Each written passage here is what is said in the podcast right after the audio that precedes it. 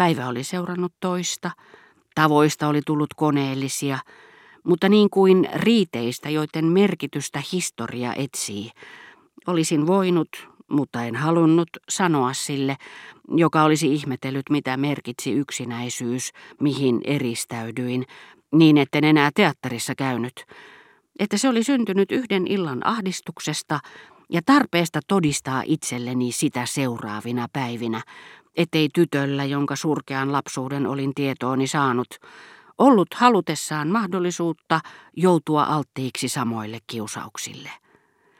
Ajattelin enää aika harvoin näitä mahdollisuuksia, mutta niiden täytyi sittenkin hämärästi pysytellä tietoisuudessani. Niiden tuhoaminen tai siihen pyrkiminen päivä päivältä sai ilmeisesti aikaan, että minusta oli niin suloista suudella näitä poskia, jotka eivät olleet sen kauniimmat kuin monet muut.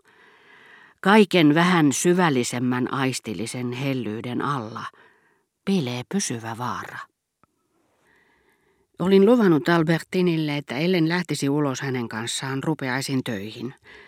Mutta seuraavana päivänä, ikään kuin talo olisi nukkuessamme kuin ihmeen kautta matkustanut, heräsin erilaisessa säässä, toisen taivaan alla.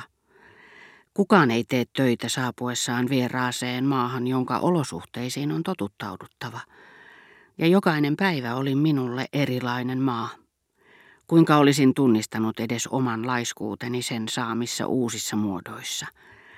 Joskus auttamattoman huonossa säässä, elämään talossa keskellä tasaista ja taukoamatonta sadetta, kuului purjehtimisen ilo, liukas soljuvuus, tyynnyttävä rauha. Joskus taas pysyessäni liikkumatta vuoteessani, annoin paisteisen päivän kiertää sitä kuin puun runkoa. Toisinaan viereisen luostarin ensimmäisissä kellonlyönneissä, harvoissa kuin aamuvirkut hartauden harjoittajat, niiden heikosti valaistessa tummaa taivasta epäröivillä kuuroillaan, tunnistin yhden noista myrskyistä, sekavista, suloisista päivistä, jolloin sadekuurojen kastelemat säteessä tai puuskassa kuivattelevat katot antavat kuherrellen pisaroitten liukua – ja odotellessaan tuulen taas alkavan kiertää, silottelevat auringon pilkkeessä koreilevia, kyyhkyn harmaita kattokiviään. Päivän, jota niin monet säänmuutokset, ilmastolliset tapahtumat, ukkoskuurot täyttävät, ettei laiska usko sitä menettäneensä, koska on seurannut töitä, joihin hänen maatessaan ilmakehä on tavallaan hänen puolestaan osallistunut. Vallankumousta tai sota-aikaa muistuttavan päivän, joka ei tunnu tyhjältä poissa olevasta koululaisesta, koska hän oikeuspalatsin seutuvilla tai sanomalehtiä lukiessaan luulee saavansa tekemättä jääneen työn sijasta tapahtumista ravintoa älylleen ja tekosyyn laiskuudelleen. Päivän, jota ei voi verrata niihin, joihin elämämme kuluessa osuu jokin poikkeuksellinen kriisi, missä se, joka ei koskaan ole mitään tehnyt, uskoo oppivansa työtelijäille tavoille, mikäli kaikki päättyy onnellisesti.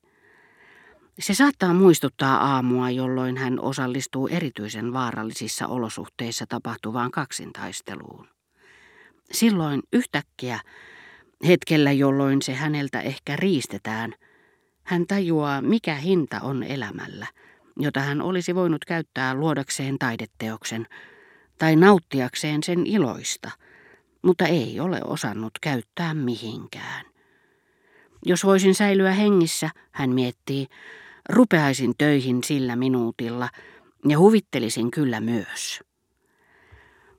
Elämällä on tosiaankin nyt enemmän arvoa hänen silmissään, koska hän sisällyttää elämään kaiken, minkä se hänestä tuntuu voivan antaa, eikä sitä vähää, minkä hän tavallisesti panee sen antamaan. Hän näkee sen toiveittensa mukaisena, ei sellaisena, miksi kokemus on osoittanut hänen osaavan sen tehdä, toisin sanoen perin keskinkertaisena. Se on hetkessä täyttynyt töistä, matkoista, vuorikiipeilystä, kaikista ihanista asioista, jotka kaksintaistelun kohtalokas loppu voi tehdä mahdottomiksi – eikä hän oivalla, että ne olivat mahdottomia jo ennen kuin tuli puhe koko kaksin taistelusta huonojen tottumusten ansiosta. jotka olisivat jatkuneet ilman sitäkin. Hän palaa kotiinsa saamatta naarmuakaan. Mutta hän keksii samat esteet huvituksille, retkille, matkoille, kaikelle minkä oli kuvitellut kuoleman häneltä iäksi riistävän. Siihen pystyy elämäkin. Mitä työhön tulee, poikkeukselliset olosuhteet kun korostavat ihmisessä jo olemassa olevia ominaisuuksia, ahertajassa ahkeruutta, laiskurissa laiskuutta, hän ottaa lomaa.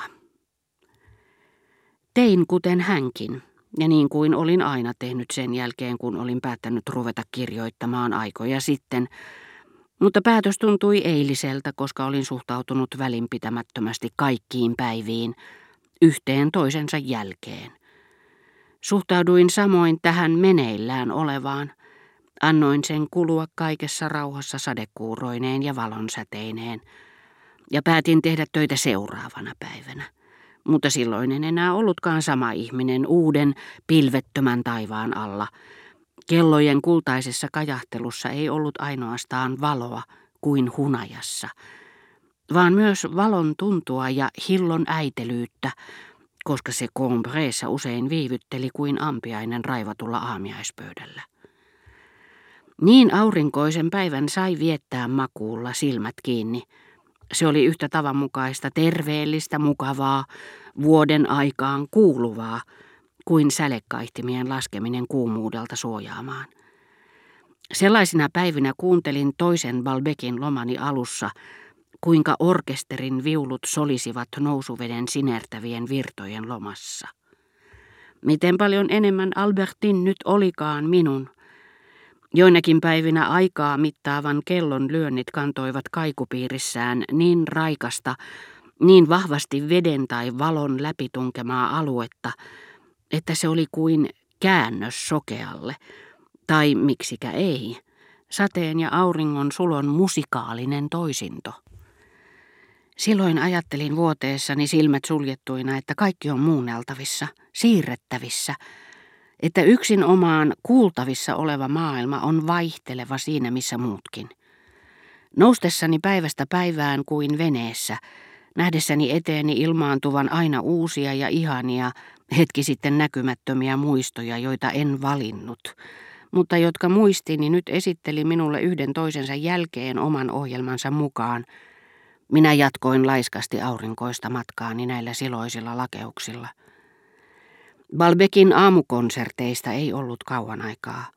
Albertin ei minua kuitenkaan erikoisemmin kiinnostanut tuona suhteellisen läheisenä ajankohtana.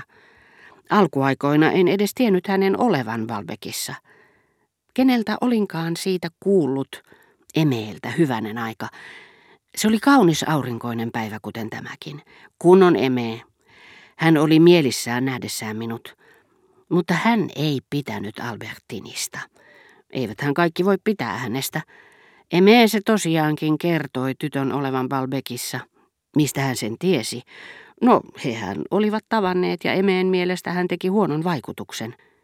Sillä hetkellä lähestyessään Emeen kertomusta toiselta taholta kuin hän sitä minulle esittäessään, ajatukseni, jotka siihen saakka olivat hymyillen purjehtineet näillä aurinkoisilla vesillä, räjähtivät aivan kuin olisivat törmänneet näkymättömään ja vaaralliseen, salakavalasti juuri siihen muisteni kolkkaan asennettuun miinaan.